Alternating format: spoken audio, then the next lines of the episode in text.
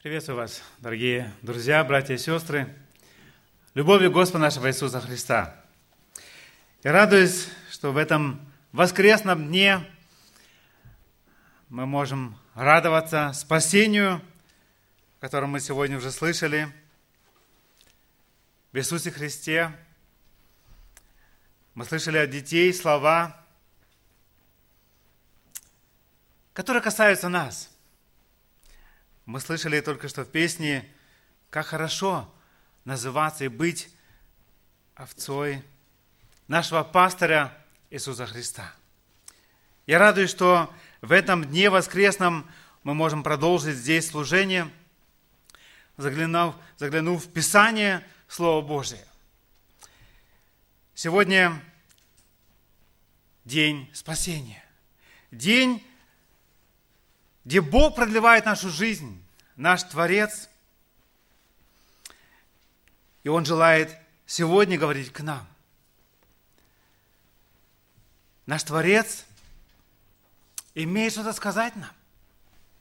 И сегодня я желал бы вместе с вами еще раз открыть послание к римлянам и продолжить размышлять над текстом в Римлянам 1 глава, с 18 по 23 стихи. Я надеюсь, что у вас у всех есть этот Вохенблат, где вы уже смотрели тему, некоторые пункты этой проповеди, где мы желаем вместе размышлять над тем, что говорит Бог сегодня нам.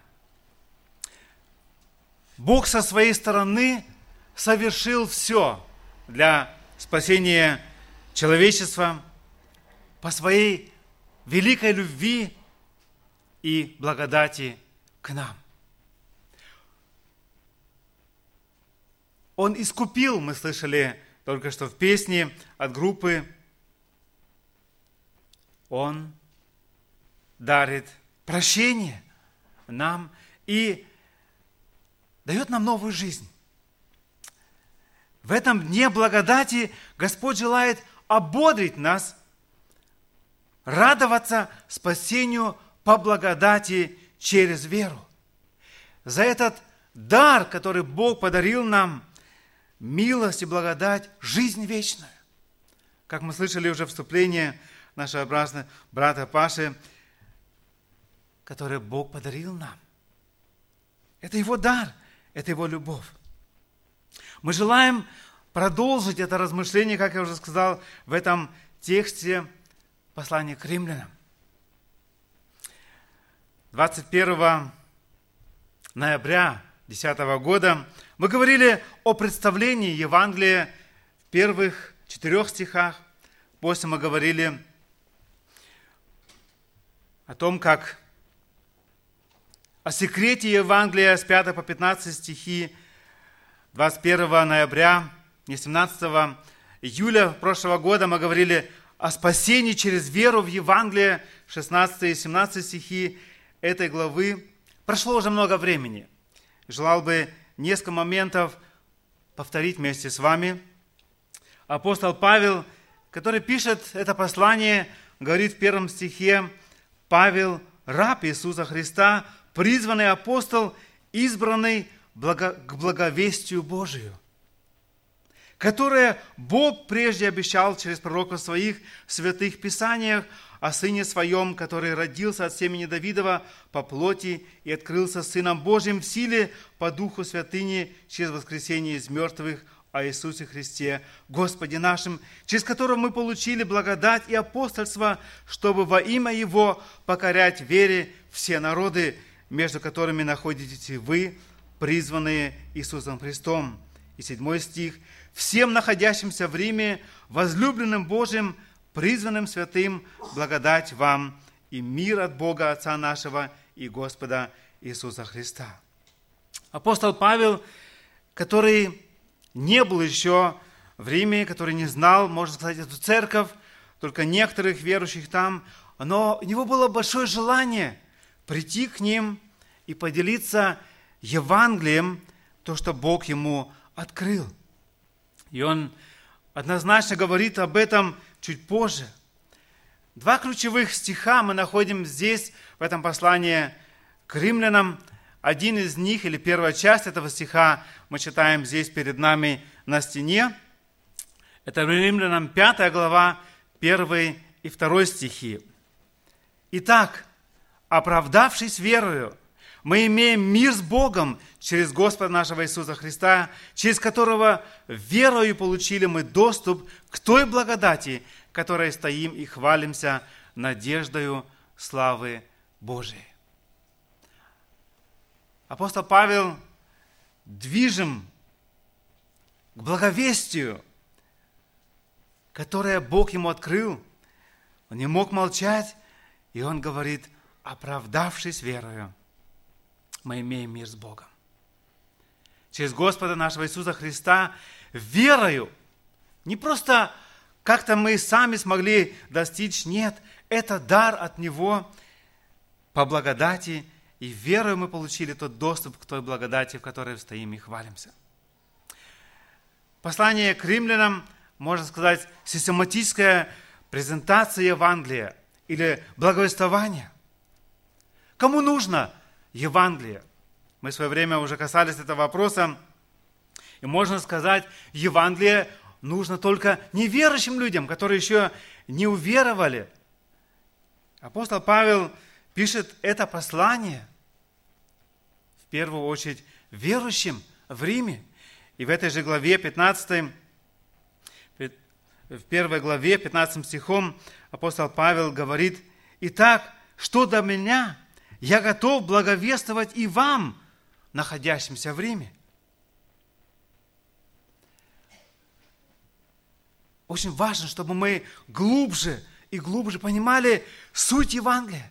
И каждый из нас, я уверен, кто сегодня уже получил прощение своих грехов и уверен в том, что Бог принял его, и он спасен, он нуждается в Евангелии.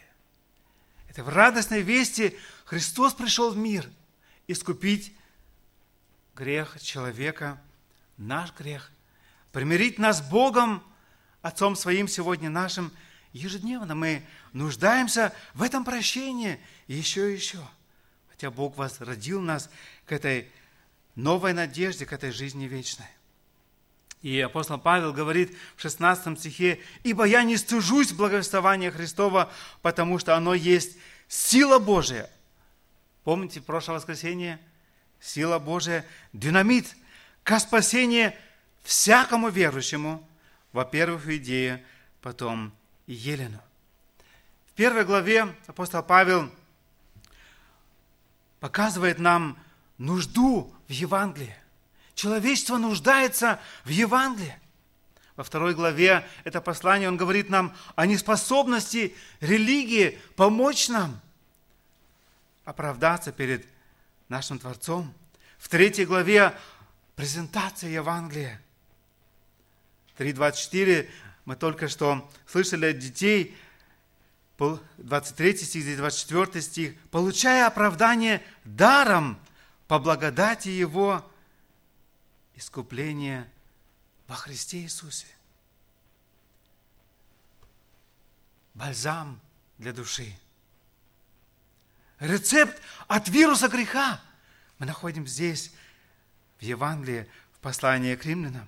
В 4 главе в Ветхом Завете мы читаем, как все спасались также через веру.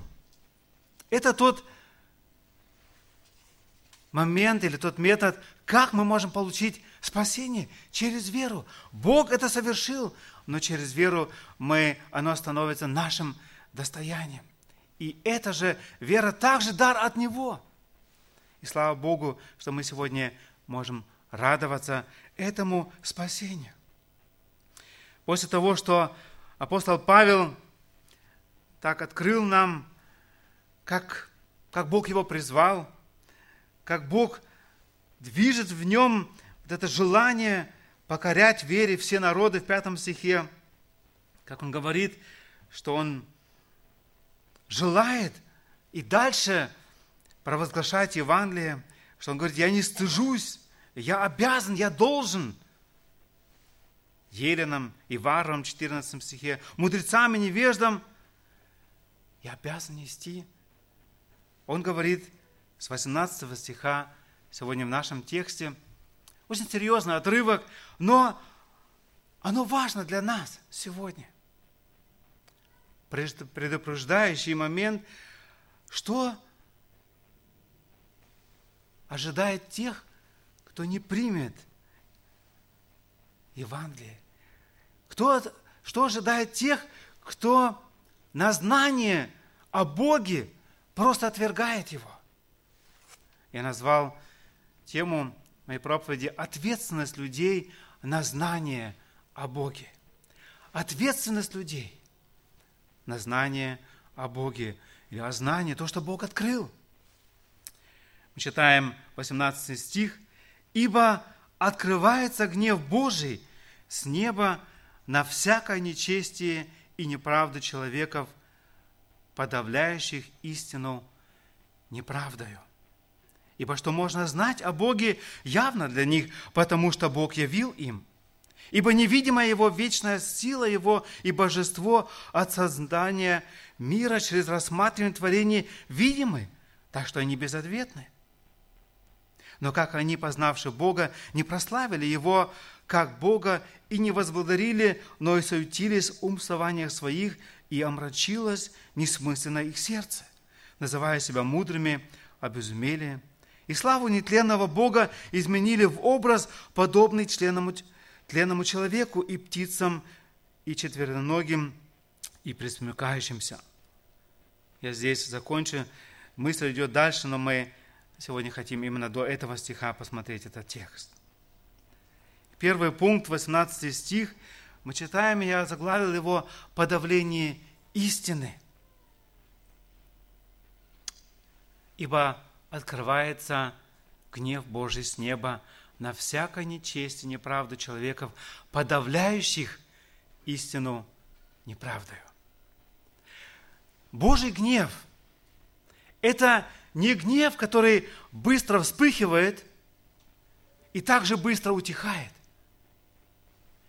что возникает исключительно из эмоций. Когда говорится о гневе Божьем, всегда имеется в виду гнев праведный и справедливый. Это гнев, направленный против греха и зла, насилия и убийства, безнравственности и несправедливости, присущих людям. Это гнев – являющимся справедливым возмездием, проявляющимся в осуждении.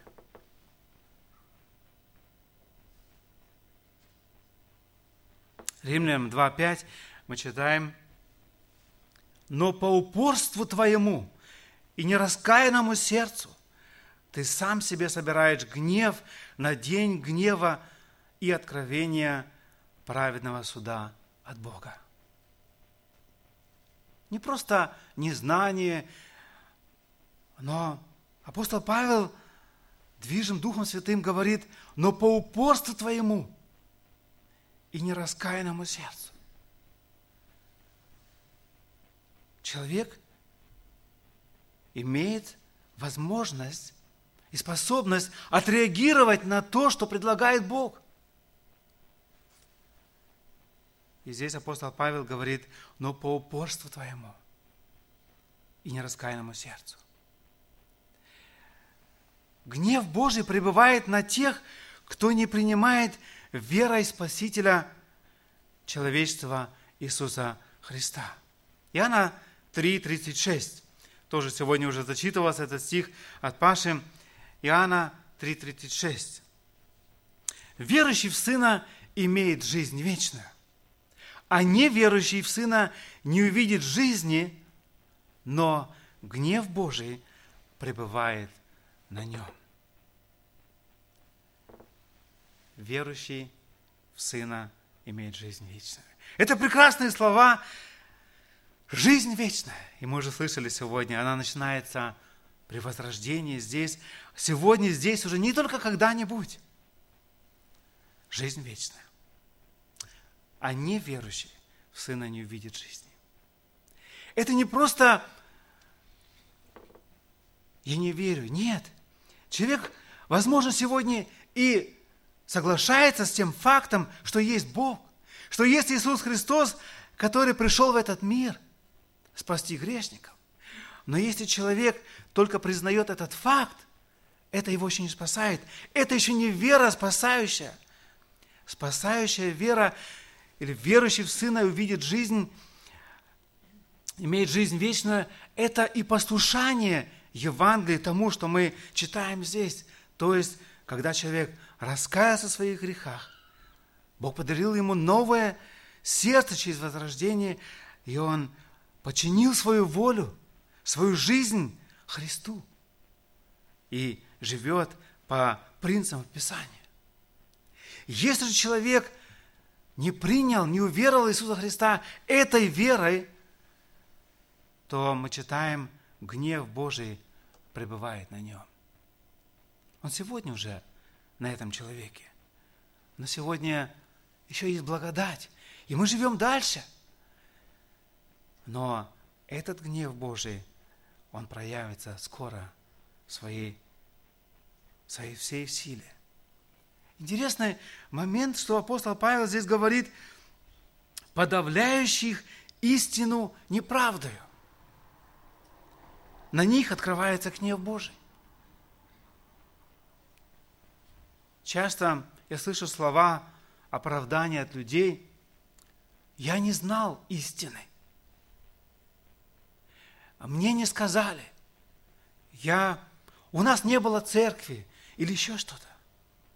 Апостол Павел пишет под руководством Духа Святого следующее. Подавляющих истину неправдою. Значит, они знали истину. То есть они подавляют эту истину.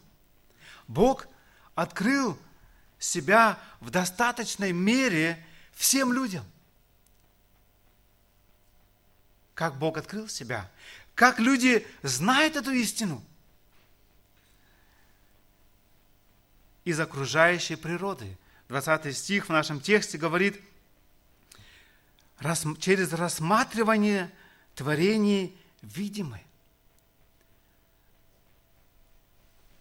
Бог говорит, что через рассматривание природы человек знает, что есть Творец. Люди знают истину. И нам нужно ему поклониться.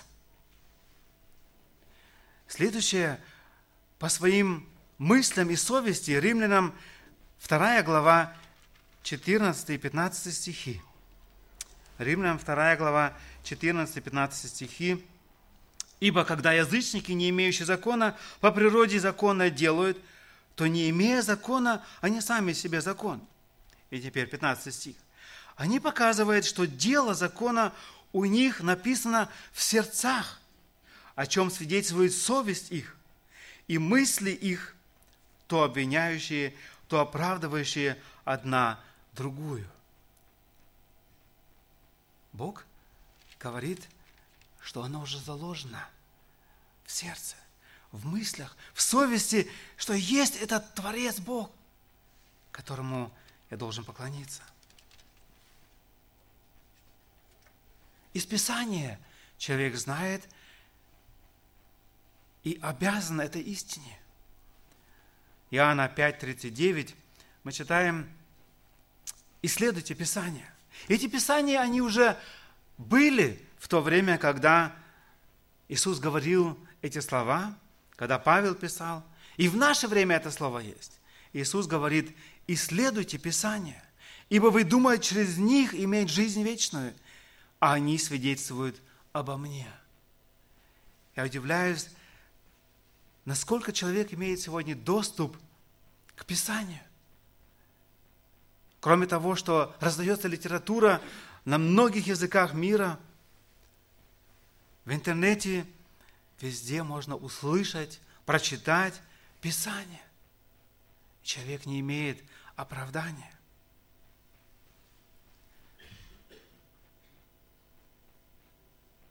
Он пришел к нам в Иисусе Христе. Это следующее, где мы знаем, где человек не имеет оправданий. И об этом весть достигла нас сегодня – Иоанна 1,14 Евангелие говорит, И Слово стало плотью и обитало с нами, полное благодати и истины. И мы видели славу Его, славу как единородного Отца. То есть Бог открыл себя. Он сам лично пришел в Иисусе Христе к нам. Поэтому апостол Павел говорит, ибо открывается гнев Божий с неба на всякое нечестие и неправду человеков, подавляющих истину неправдою.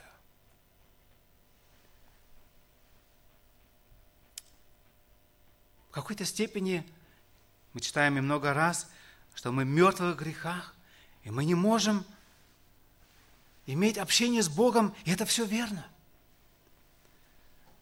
Один проповедник сравнил это как крот, который не имеет глаз и не может видеть в какой-то степени.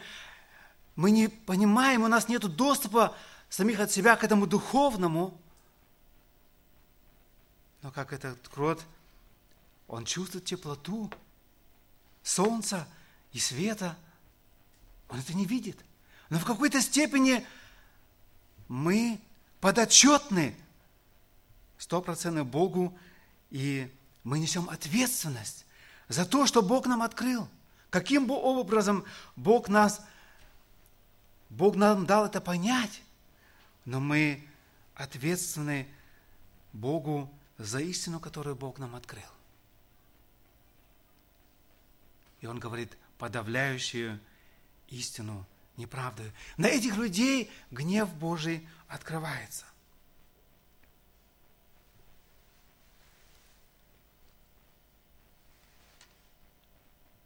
Несмотря на доступ к истине – Человек пренебрегает, отталкивает, подавляет истину. И к Титу, 2 глава, 11 стихом, я желал бы этот пункт именно этим стихом закончить. Один из прекрасных стихов посланий. «Ибо явилась благодать Божия, спасительная для всех человеков, научающая нас, чтобы мы отвергнувши нечести и мирские походи, целомудренно, праведно и благочестиво жили в нынешнем веке. Это благодать Божия, спасительная для всех человеков. Я радуюсь, что сегодня эта благодать, эта весть о спасении провозглашается в этом помещении. Через интернет другие слушают нас сегодня – мы ежедневно можем провозглашать эту истину. Сегодня это благодать Божия спасительная для всех человеков. На этой неделе у нас был брат здесь, со Шпандау, который сделал себя или взял себя заданием в каждый дом, в каждый почтовый ящик положить трактат, брошюрку для того, чтобы люди увидели услышали Евангелие коротко зашел, мы поделились, он говорит, в среднем 2-3 тысячи в день я могу положить трактат. Хоншенхаузен не так давно, за 12 часов я смог 12 тысяч раздать. Итак, у меня карта, посмотри, вот где я сейчас нахожусь. Вот здесь Хеллерсдорф, потом Каульсдорф и так далее. Каждый дом Бог мне положит на сердце. Он остался один, посвятил свою жизнь этому для того, чтобы таким образом понести эту благую весть. Каждый из нас имеет особую возможность поразглашать Евангелие, эту весть. И я уверен, что каждый из нас больше и меньше услышал о Боге. И мы знаем, вопрос только в том, готовы мы покориться этой истине? Или мы ее подавляем? Возможно, сегодня мы подавляем другие истины, не Евангелие, но то, что где Бог желает нас дальше учить, наставлять, и мы говорим, нет, я не хочу этой истины знать. Это также мы желаем, можем себя проверить. Второй пункт, 19 и 20 стихи, я заглавил как знание о Боге. Я прочитаю еще раз эти два стиха. Ибо что можно знать о Боге явно для них, потому что Бог явил им, ибо невидимая Его вечная сила Его и Божество о создании мира через рассматривание творения видимы, так что они безответны. Есть ли у кого-нибудь оправдание в том, что он не верит в Бога? Библия дает однозначный ответ – нет. В своем творении Бог поведал, открыл о своем существовании. Каждый человек либо принимает, либо отвергает Бога. И когда придет день суда, ни у кого не найдется оправданий. Богу мы обязаны верой и поклонением. Это мы читаем в нашем тексте здесь, что Он ждет, чтобы мы возблагодарили 21 стиха, мы дальше чуть будем читать этот текст. И Он желает, чтобы мы поклонились Ему, чтобы мы искали Бога. Мы обязаны Богу, каждый человек, каждое творение. Зачем же свидетельствовать людям вокруг нас, если они уже знают, если они имеют откровение от Бога, зачем же нам еще свидетельствовать людям о том спасении или о Евангелии? Они же могут получить знание о Боге из природы и творения, как мы прочитали здесь. Хотя люди знают о существовании Бога, они заглушают, подавляют, как мы только что говорили в первом пункте, в 18 стихе, эту истину своей греховностью и отвергает ее. Люди могут признавать, во-вторых, существование Бога, но отказываются отвечать должным образом. Нам нужно нести эту весть Евангелия, чтобы люди в-третьих, чтобы люди, отвергающие Бога, могли узнать о последствиях своего выбора. Знание Бога одно, но какие последствия их ожидают, если они не поклонятся Богу, если они не будут искать Бога своим сердцем? Важно, чтобы они узнали о своих последствиях. Всем людям нужно знать об Иисусе, единственном Спасителе – грешников. И в-пятых, Иисус заповедал нам нести Евангелие всему миру. Интересно, как апостол Павел здесь говорит в пятом стихе этой же главы, через которую мы получили благодать и апостольство, чтобы во имя Его покорять в вере все народы. И если другим текстом здесь еще взять Матфея 28, 19-20, что мы слышали в прошлое воскресенье, нести это слово. Мы являемся мы этими учениками и обязаны научить другие народы провозглашать им Евангелие. Это Господь желает от нас. Несмотря на то, что есть определенное откровение, Бог желает дать больше знания о Нем. И недостаточно знать, что Бог существует. Мы сами знаем, прошли этот момент – Людям нужно услышать Евангелие и принять его верой. Если мы пролистаем несколько глав дальше, 10 глава, с 8 стиха апостол Павел говорит такие прекрасные слова. Римлянам 10, с 8 стиха. Ну что говорит Писание? Близко к тебе Слово – в устах твоих и в сердце твоем. То есть слово веры, которое проповедуем. Ибо если устами твоими будешь исповедовать Иисуса Господом и сердцем твоим веровать, что Бог воскресил его из мертвых, то спасешься. Потому что сердцем веруют к праведности, а устами исповедуют к спасению. Интересный момент мы слышали в прошлое воскресенье, когда крещаемые засвидетельствовали вслух устами молили слух, благодарили Бога о том, что Бог сделал в их сердце, а устами исповедуют ко спасению.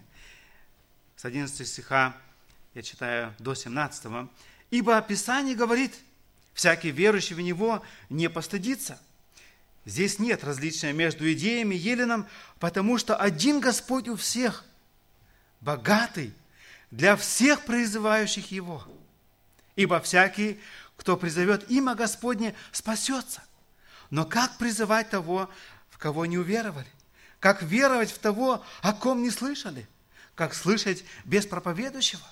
И как проповедовать, если не будут посланы? Как написано, как прекрасны ноги благовествующих мир, благовествующих благое. Но не все послушались благовествования, ибо Исаия говорит, Господи, кто поверит слышанному от нас? Теперь 17 стих. Итак, вера от слышания, а слышание от Слова Божия. Мы говорили о знании о Боге. Определенное знание имеет человек. Но Бог желает, чтобы мы больше знания несли дальше этим людям, остановить их.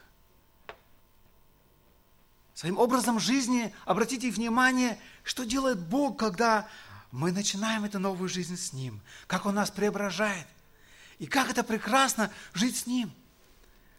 Бог таким образом желает возвещать Евангелие.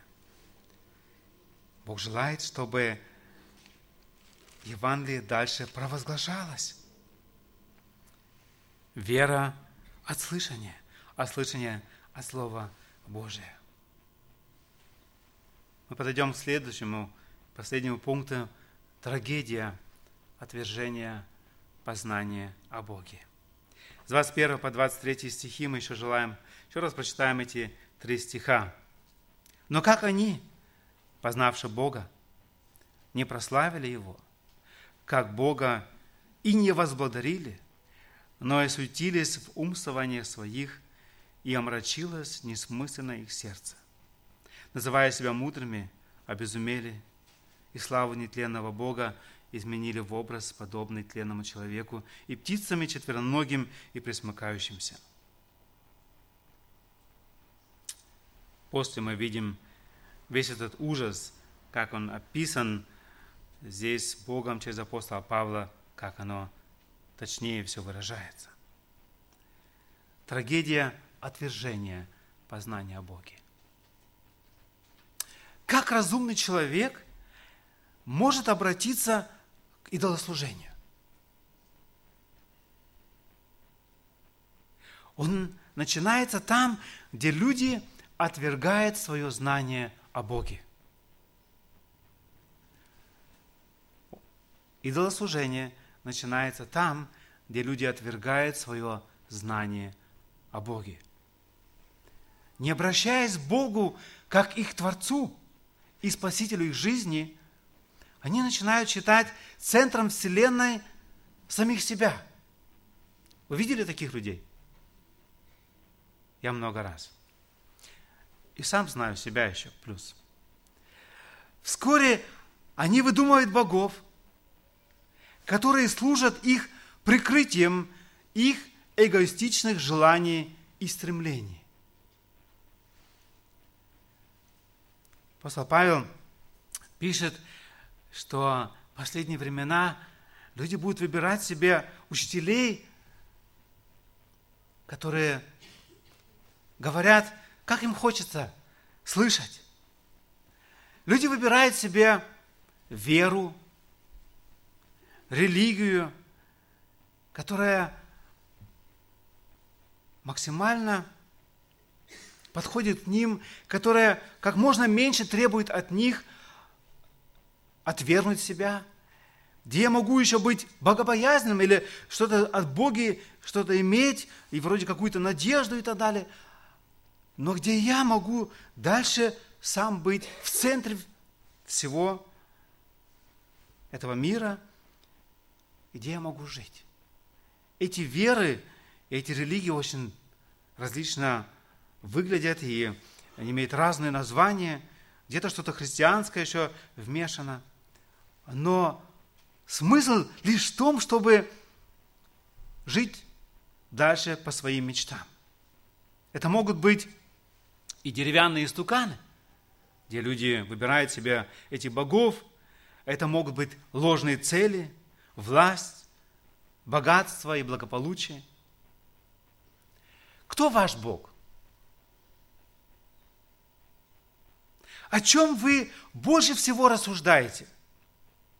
Ваши мечты, надежды. Если вы сами не, не уверены, не знаете, вы можете спросить вашу жену, мужа, детей, внуков. Что они вам скажут? Кто ваш Бог? Если вы сами не решаетесь ответить. Чем начинается день?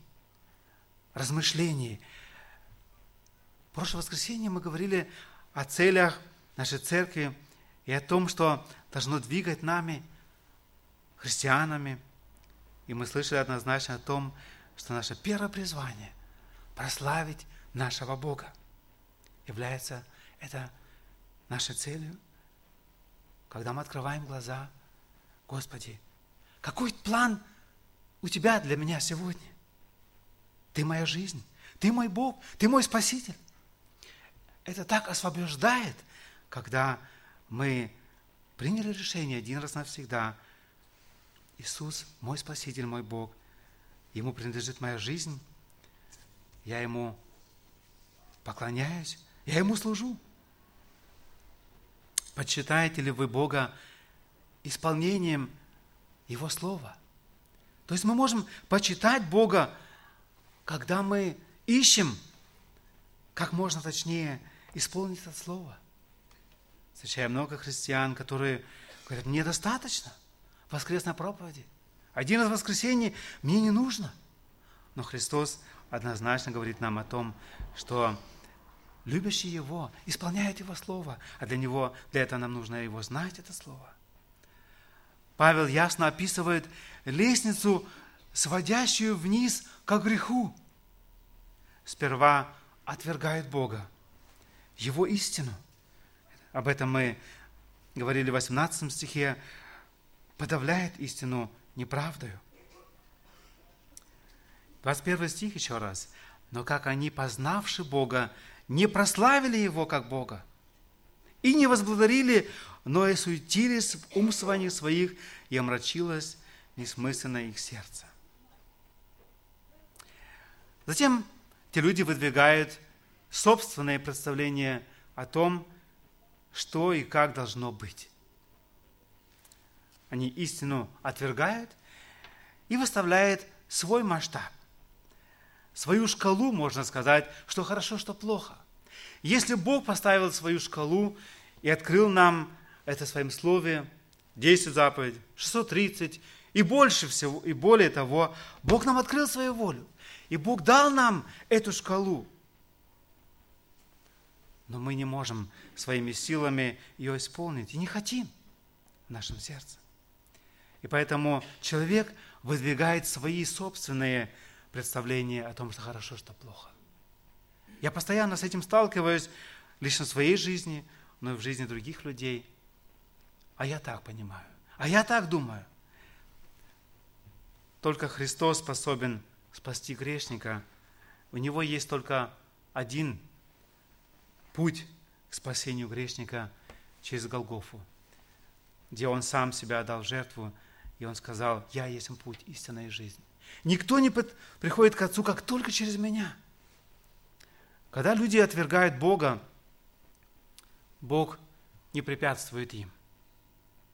Он позволяет нам совершать выбор, противоречащий себе Его воле. Потому что Бог желает, чтобы все спаслись. Это Его желание. Но если мы не хотим, мы подавляем истину. Мы не хотим. Человек ищет добиться независимости от Бога. Иногда нам кажется, мы добились этой независимости от Бога. Но, дорогие друзья, если ты сегодня на этом пути и думаешь, ты освободился от Бога, должен тебе сказать и разочаровать, что нету страшнее рабства – чем находиться в рабстве греха. Люди готовы верить лжи, которая поддерживает их эгоистичные стремления. Телевидение, пресса и другие средства массового воздействия сегодня часто противоречат Библии, единственному мерилу истины.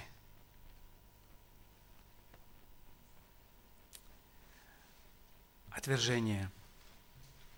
Трагедия отвержения познания Боге. Бог открыл. Бог сегодня говорил к нам, к тебе. Бог желает, чтобы мы эту весть несли дальше. Но как они, познавши Бога, не прославили Его. Я очень часто удивляюсь, как Бог сводит пути разных людей для того, чтобы больше услышать о Нем. Вчера мы были на свадьбе в одном из поселков здесь возле Белина, на нашем прицепе, который у нас здесь есть при церкви. Мы имеем такой стих уже к церкви названию «Ищите Господа, пока можно найти Его» на немецком, на русском языке. И люди, читая, и нередко подходят и спрашивают, а что мы за церковь, почему и как. И есть возможность этим людям сказать о живом Боге – Каждый из нас имеет эту возможность говорить. Там, где мы говорим эту истину, мы будем видеть реакцию. Либо человек принимает, ищет дальше. Он не обязан прийти в эту церковь, но если он не ищет дальше Бога, то мы наблюдаем то, что мы читаем здесь в 21 стихе. Но как они, познавши Бога, не прославили Его как Бога и не возблагодарили, но усуетились в умствовании своих, и омрачилось несмысленно их сердце, называя себя мудрыми, обезумели. Бог, как добрый пастор, иногда долго идет за нами, за вашими близкими, родными, за которых вы молитесь.